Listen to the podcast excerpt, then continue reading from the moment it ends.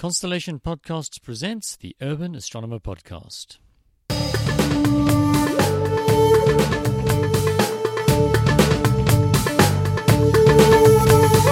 Hey everybody, it's Alan Versfeld speaking, and this is episode 5 of this season of the Urban Astronomer Podcast.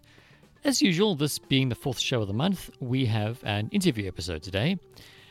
And this is the one that gets us back to our scheduled order of things. You'll remember two episodes ago, we were supposed to interview Dr. Rosalind Skelton of the South African Astronomical Observatory.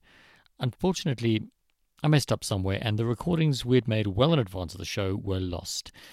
Luckily, we were able to shuffle the slot with another guest, also from SAAO.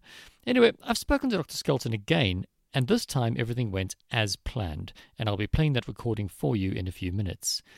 But before we begin, I have a quick announcement to make. You might have noticed at the very beginning of the show, where I usually say something like, oh, This is the Urban Astronomer podcast, and then the music plays, that I said something different that sounds like a sponsored message. that's not technically what's happened. You see, I am busy launching a podcast production studio, doing everything from scripting to recording to hosting. This particular show is my favorite of the ones that I produced so far, and since I enjoy making Urban Astronomer so much, it's the top item on Constellation Podcast's portfolio. And as I reflect on what I just said, I realize you probably didn't need to know any of that, unless you want expert help in creating a podcast, in which case it's probably useful to know. But anyway, I'm hoping this business will be successful enough to pay me a living wage and let me go full time making podcasts. Until that happens, however, I have to keep hounding you all for Patreon donations.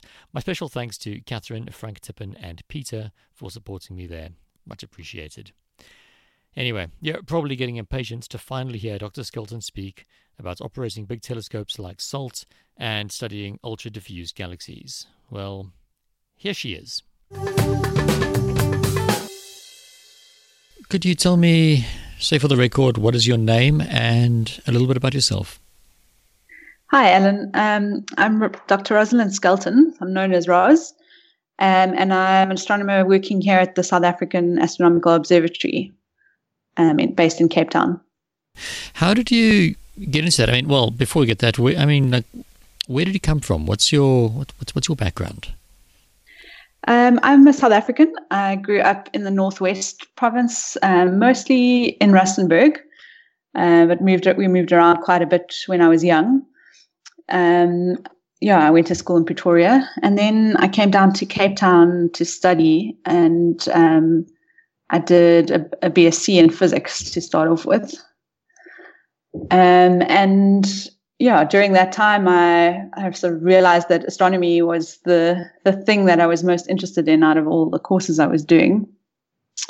Um, and so I sort of followed through and just kept kept going with astronomy.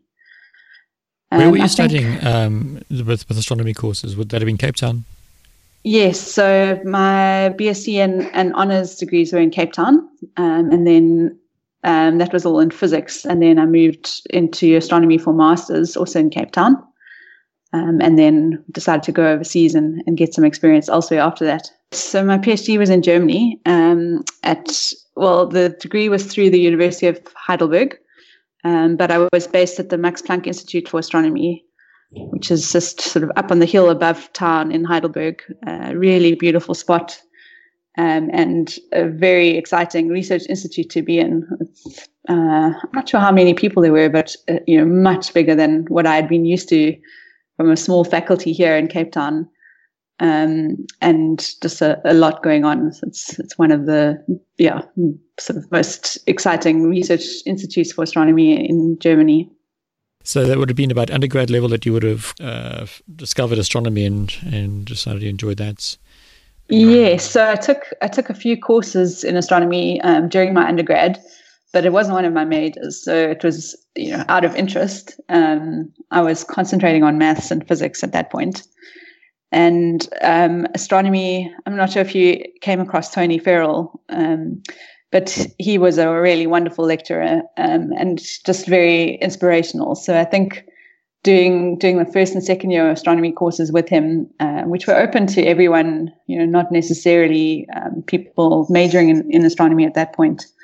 Um, so just sort of very general courses, but really, really interesting. And um, that probably was sort of the one of the inspiring things that I did that that motivated me to keep going with astronomy. Intro courses are great. I, I was at UNISA yeah. and um, yeah, with Doug Smith's, and they're very lightweight. You know, there's there's no maths involved, but they're just just fascinating. Yeah. Yeah.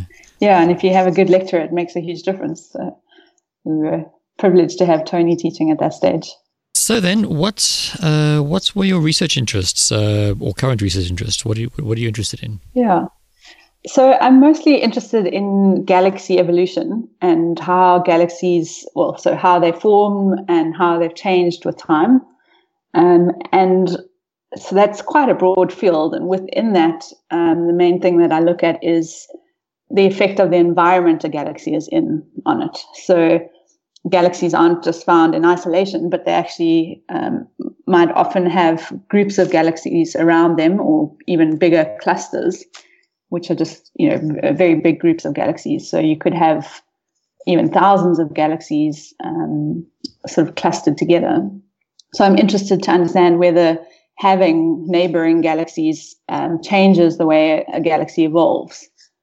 Um, if it if it just evolves in isolation, it might end up looking pretty different to how it looks when it's sort of grown up in a big cluster of galaxies. Um, so that's the main thing that I research, and we we're looking at quite a different, uh, quite a few different projects within that. So most of my so from PhD on, um, most of my interest has been looking at galaxy mergers. So every now and again, galaxies actually collide with each other, and um, and that's probably one of the main ways in which galaxies grow. So they, they, you know, if you imagine two galaxies of similar mass and size merging together, you would double the mass of the galaxy. So that's you know, quite a, a quick way for, for the galaxy to increase in mass very um, dramatically. Right, right. So, uh, yeah, studying that merger process and sort of looking at the statistics of how often that happens. Yeah. Okay. Um, I suppose some of the factors there must be. I mean, the obvious ones like dark matter and maybe the, the black holes within the galaxies. But um, mm. this is for my own interest. I mean, intergalactic medium does that a is, is that a factor? Is is that significant? Yes. Yeah. So so within a galaxy, you would have um, dark matter. You'd have gas, uh, and that gas could be in you know it could be just neutral hydrogen, or it could be molecular hydrogen in different forms and different temperatures that the gas could be at. Um, and then you've got the stars as well. And so all of, and the black holes at the center. So all of those sort of components of the galaxy will have an impact. Um, and we can study them in different ways. So um, at the moment, there's a lot of interest in the gas within galaxies and also the gas sort of between galaxies because we're going to be able to study that with MeerKAT and um, the SKA in future. Oh, right. So that's um, quite a, an exciting field at the moment. Um, and so some of my students are, are starting to work on MeerKAT related projects um, where they're looking at that gas and uh, sort of trying to understand how how stars form out of the gas. Where where does that happen? What conditions you need in order for stars to form?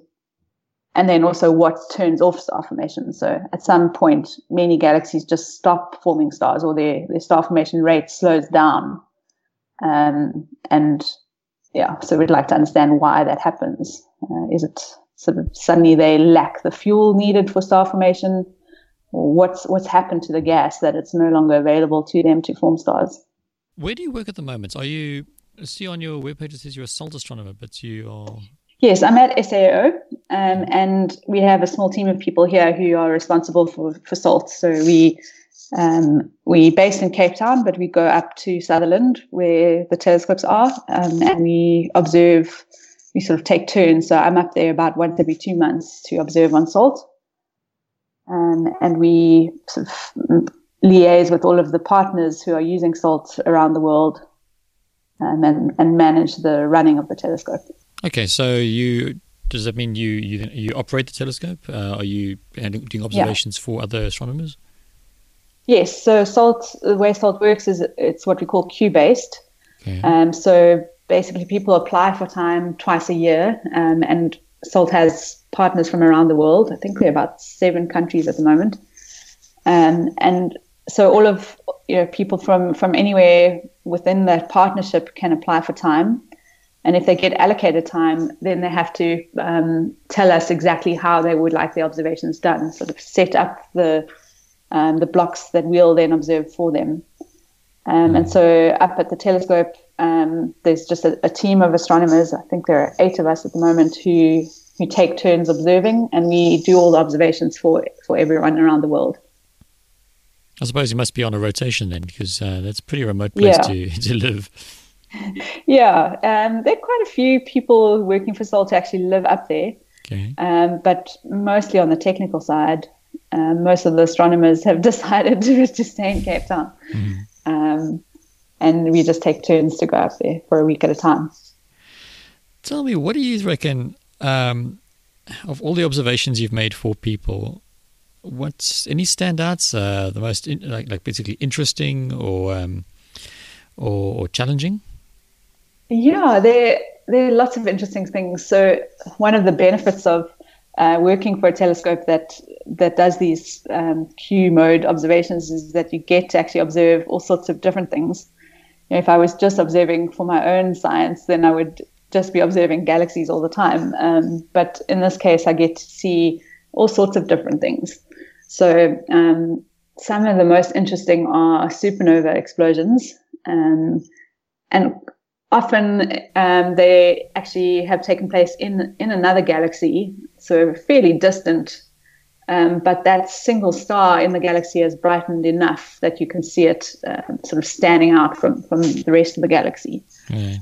Um, and yeah, often you have these beautifully shaped um, spiral galaxies um, in the background, and then this, this supernova explosion that's gone off somewhere in the galaxy. Uh, so those are, are really fun to observe. Mm-hmm. Um, and then you know, many other things. So we we observe everything from um, distant quasars, which are the the black supermassive black holes at the centers of galaxies, and they um, at at certain phases they can become really really bright when they've accreted a lot of material. Um, and so they they're incredibly bright, and you can see them very far away. So we can see those out to probably to about um, 11 billion years back in time. So you're starting to get relatively close to the, the beginning of the universe's um, history then. Um, and we can see that far back because these objects are so bright. Tell me, do you see variability in those? Yes. So, quite a lot of the black holes we observe, um, people are actually looking for variability. So, um, they have uh, sort of they go through these phases, and at different times you'll you'll see stronger emission, um, yeah, coming from around the black holes, and it, it changes. We actually observe a lot of um, what we call transient objects, which are changing in brightness. Um, so there's a, a big program um, with yeah, led by South Africa, but um, a lot of the partners around the world participate as well looking for transient objects um, that are mostly identified on small telescopes, and then following them up with SALT to um, to measure the spectrum of it, and then figure out you know what it is, why it's changed in brightness, um, and often they're very very interesting objects. Is that specifically black holes and quasars, or is it, is it anything anything very? No, it could be anything. So um, a lot of them are what we call stellar objects, so stars within our own galaxy. Right um, or sometimes stars within other galaxies. So supernova would be one sort of class of these transients. Mm-hmm. Um, but then you get things like cataclysmic variable stars or novae, um, sometimes black holes as well, um, but not always the supermassive ones, sometimes also the stellar mass black holes. Um, and yeah, often if there's a, a binary system with uh, two stars orbiting each other, um, you can get material flowing from one onto the other and producing outbursts and that kind of thing. And the the um, gravitational wave event um, often, all those things also produce um, sort of variable emission. Mm-hmm. Uh, so the the kilonova, I think it was 2017, uh, we observed it with SALT. So that's that's an example of a, a really unusual transient event that we could catch with SALT. Yeah. So catching that, so so knowing that this was what was also seen by by LIGO or one of those. Yeah. Um, okay. So in that in that case, they um, identified it with with LIGO, and then had a huge area on the sky that they had to try and figure out, you know, what was the the optical counterpart for this gravitational wave. Mm. Um, and there were many galaxies within that region that they could have, uh, you know, observed to try and, yeah, it wasn't really clear where it came from. Um, but luckily, you know, a whole lot of telescopes around the world sort of working at it, trying to um, limit the possibilities. And and then they, they came up with a target that they thought was quite likely. Um, and so that was what we went after with SALT. Now, uh, I believe I've caught you in between lectures. Where do you teach? Yes, so at the moment I'm uh, lecturing at UCT. Um, it's part of the NASSP program, so that's the National Astrophysics and Space Science Program, mm-hmm. which is the honors and masters level um, postgraduate courses in astronomy at UCT. There are actually there are NASSP programs now at Northwest University and, and UKZN as well. Um, the U, the UCT branch has been going for quite a while. Um, yeah, so I've I've been lecturing there the past few years. What would you reckon then, um, as a well as a teacher? Um, mistakes, weaknesses, if I can use that word, uh, that you see in students that maybe they could prepare themselves for? What's a, what would be a common advice you reckon for for incoming students? Hmm. Well, I think attitude goes a long way. So uh, I think what the, the, people who really stand out amongst the class are, are generally those who are enthusiastic about what they're doing and and interested. Mm. Um, and I think that that having that interest and that curiosity then um, sort of motivates them to go and, and work even harder um, and learn more um, and and they end up going really far. Um, yeah I think there, there, are quite a lot of challenges you know people coming from all sorts of different backgrounds um, and you know don't necessarily have the same level of physics and, and mathematics uh, mm. which are the foundations um, but yeah, for astronomy, I mean, you can you can learn the astronomy later, but you do need those strong foundations. So it's very important that that people um, learn as much of that physics um, in their undergrad as possible, and and also computational skills, um, which which you would need if you want to carry on in research. What do you code in Python mostly, or, or you more? Yes. Okay. Yeah. So um, I think most people who I come across at the moment code in Python. Mm. Um, it goes through different phases. So uh, one of the popular ones, which I'd actually used mostly for my PhD, was um, IDL, which is interactive data language. Uh, but it's not very common here in South Africa. I think probably because you have to pay big license fees. Um, so I think Python has really taken over now all over the world as as the main language for astronomy. Mm. Did it used to be Fortran for a while if you're doing high performance computing? Yeah, so uh, yeah, a lot of people used Fortran, and I think um, depending what you want to do, some people still do. Mm-hmm. Um, people also use C and sort of faster things depending if you're going to do very computationally intensive work. Um, then then you might need to go for something, uh, yeah, a little mm. bit more robust. But um, for most most of what I do, Python works really really well, yeah. and it has you know many libraries now uh, that you can sort of plug in and, and utilize things that other people have already worked out for you, mm. um, and also a really nice visualization from my experience, people can get really intense about the correct tool for the job. But I've yeah. also found that the one that you know how to use will give you better results than one you don't know how to use, no matter how yeah. good the tool itself is. yeah, often I think we we you know take the faster route, which is not necessarily the best route, but yeah, yeah certainly faster for me to use Python than attempting anything else. Well, it's course, you got to balance runtime versus program. Uh, yeah, uh, human time. You know, if it's going to take you months to learn a new tool to save you a couple of hours. It's not really yeah, nice, definitely. You know? Yeah. Yeah, we we have a few people here at the observatory who are running simulations, and and there I think it's much more important how you've coded it and you know, optimizing your code. Mm-hmm. Um, but for most of what I do, it's it's image analysis uh, and some statistics, uh, and then you know visualizing your results, your plotting. So you don't really need anything that's that's going to be super fast. Oh, that's interesting. So, so you, so you code up your own image analysis tools, and you don't just plug it into something off the shelf. Um, we well, there's a mixture. Um, there's some very old astronomy tools, um, IRAF. I don't know if you've heard of that. Um, yeah, I'm, i know of it. I haven't used it.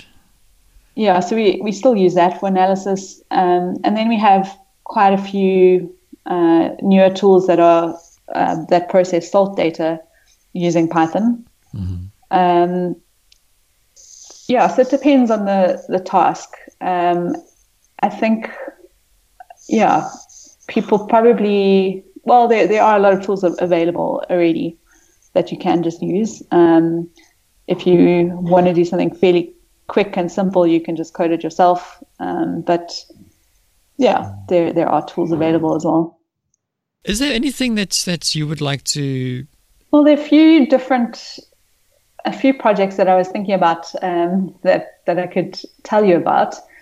So one of them that we haven't really talked about yet um, is studying ultra diffuse galaxies. So um, this also it relates to the environment uh, that I was talking about earlier, the environments that galaxies are in. Um, but there's a, a relatively recently uh, highlighted population of galaxies called ultra diffuse galaxies, which are really interesting. Um, and so one of the projects I'm working on is, is looking at these galaxies. Um, they often they do tend to be found in these cluster environments. Um, so that's why we think the, the environment that the galaxy is in uh, is probably uh, playing a role in how these things form. Yeah. Um, but they've also been found, you know, outside of clusters, um, and they they're quite intriguing because they're very uh, what we call low surface brightness, so very faint and and sort of their light is quite spread out, yeah. but they're quite large in size. So they could be as big as the Milky Way galaxy, um, our own galaxy, um, but they they only have the mass of a dwarf galaxy, which is you know much much smaller.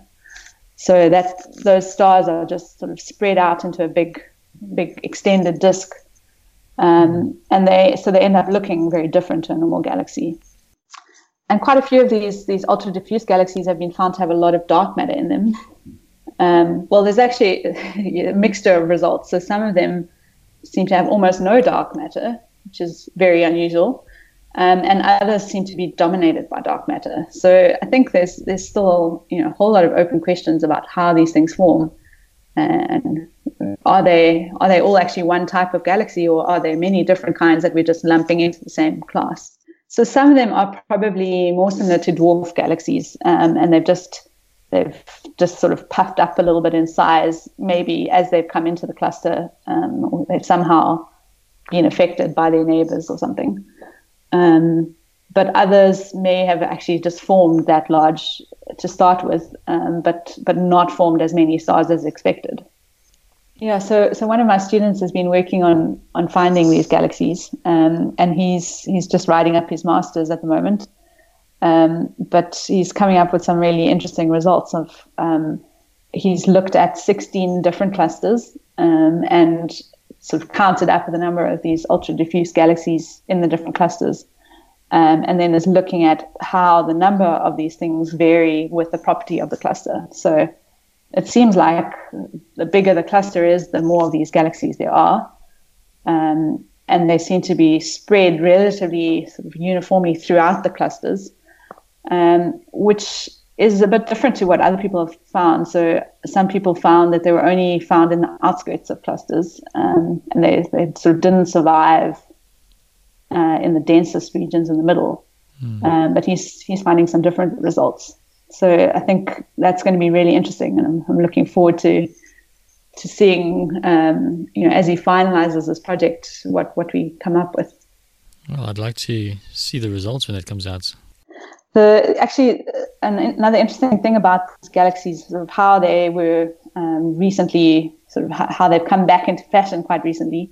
So these low surface brightness galaxies have been known for a long time, Um, but in about um, 2015, um, Peter van Dokkum, who was uh, he's a researcher at Yale University, where where I was before I came to the observatory, and he decided to use a, a set of Canon lenses, so these you know, big wildlife camera lenses, uh, to observe the sky and look for this very low surface brightness diffuse stuff.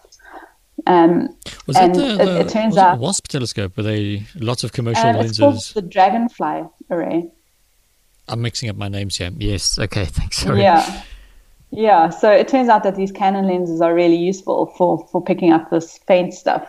Um, and so yeah, while while I was at Yale, he was busy experimenting in his basement with with these lenses and and trying to um, you know come up with the best possible configuration to uh, to identify all this this faint stuff in the outskirts of galaxies.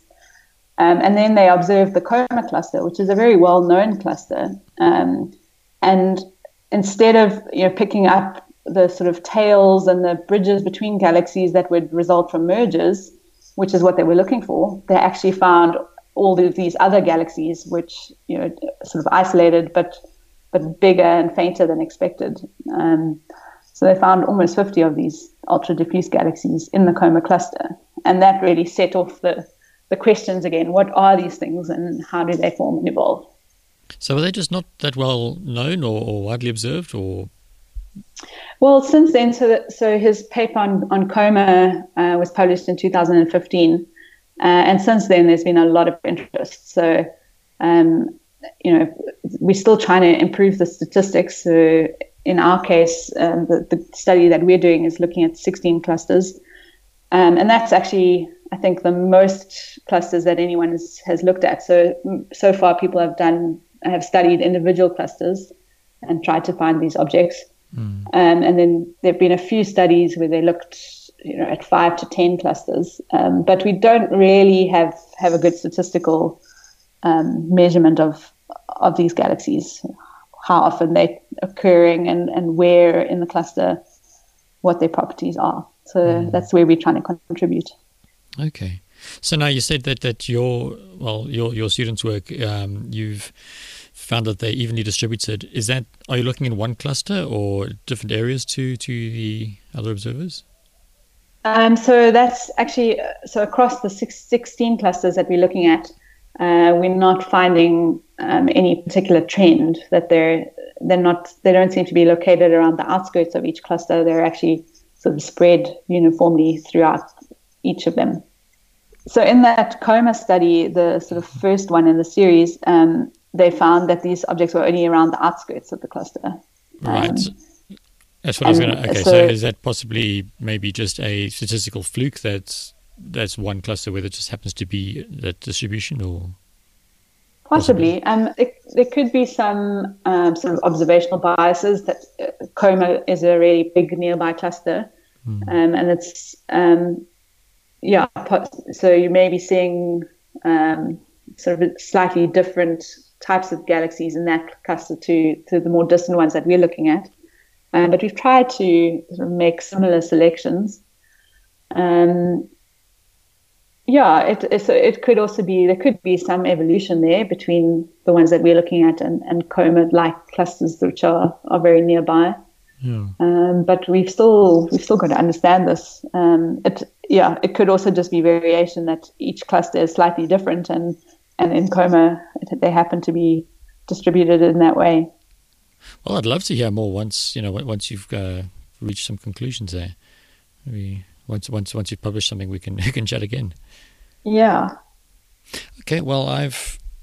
Was there anything else you wanted to talk about? Because uh, I'm done on my side. Mm, no, I think that was about it. Okay, fantastic. In that case, um, you know, if anybody would like to uh, contact you or speak to your departments or what have you, or look into studying in your area, um, how can how can people get hold of you? I'm available on email, so that's probably the easiest way to get hold of me. Um, my email is ros, just R O S, at sao.ac.za. Um, and people can always look up the our website, um, look up SAAO, and find me on there, and and see a bit more about what I do um, from my website, which probably needs updating now with the new projects that I'm working on. But I think email is probably the best way to get hold of me. Fantastic. All right, thank you very much. I'll put all that up on the on the show notes page, and yeah, thank you for your time. Okay, thanks so much, Alan. So that was Dr. Rosalind Skelton of the South African Astronomical Observatory.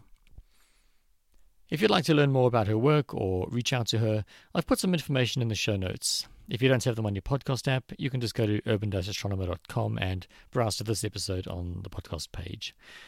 In a few weeks, on the 14th of September, I will be at Scopex at the Military History Museum in Johannesburg, South Africa.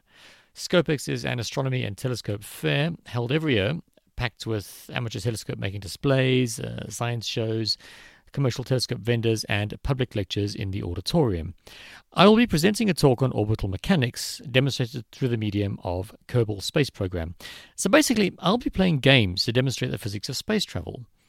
Other speakers include Case Rijsdijk, the president of the Astronomical Society of South Africa, uh, Dr. Peter Kotzé of the Hermanus Magnetic Observatory, uh, Professor Roger Deane of the University of Pretoria, Martin Heigan, who is the section director of ASSA's astrophotography section, and David Rogers, who will be speaking on 50 years after Apollo. With so much going wrong, how did they get it right? If you're in the area, please do come along. It's a great day out for the family, there's a lot to see and do, and of course, you'll meet fellow space and astronomy enthusiasts who have flown in from all over the country. It's one of the highlights of the local astronomy calendar, and it would be great to get a chance to meet you there. Earlier this morning, I got an email from the South African Astronomical Observatory announcing a competition. The IAU have assigned South Africans to come up with a name for an exoplanet and its star, which have the official designations of WASP 62 and WASP 62b. Now, you can enter as either a private individual or as a school or other organization. And if one of your suggestions is chosen for the shortlist, you will win something. The prizes for individuals are fully paid trips to Sutherland for a tour of SAAO's telescopes. Organizations, however, win a 6 inch telescope, a selection of astronomy books for their library, and training on how to use it all. Suggested names will have to comply with standard IAU naming rules, which means nothing offensive, uh, no names of people currently alive, and so on. You can enter at the competition website, which will also explain the rules in more detail. Uh, check it out at nameexoworld.saao.ac.za or just follow the link on the show notes. One last short announcement.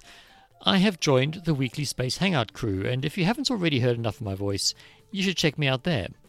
See how I perform when interacting with other humans, but no script in front of me. It's gonna be awesome. And with that, we're basically done. If you like the show, please consider subscribing so that you never miss an episode. And if you'd like to help, please leave a positive review and rating on Apple Podcasts, Google Podcasts, Stitcher, Podknife, or whatever directory you prefer.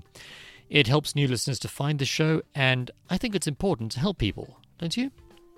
Speaking of help, you can help me much more directly by pledging a few dollars a month to support the show on Patreon. Just go to urban-astronomer.com, click the Patreon link, follow the prompts. It's always appreciated. But whatever you decide to do, don't forget to catch our next episode, which drops on the 10th of September. It'll be one of our science explainy bits, and the topic is orbital planes. Why do planets always seem to line up so? Till then, though, cheers, guys.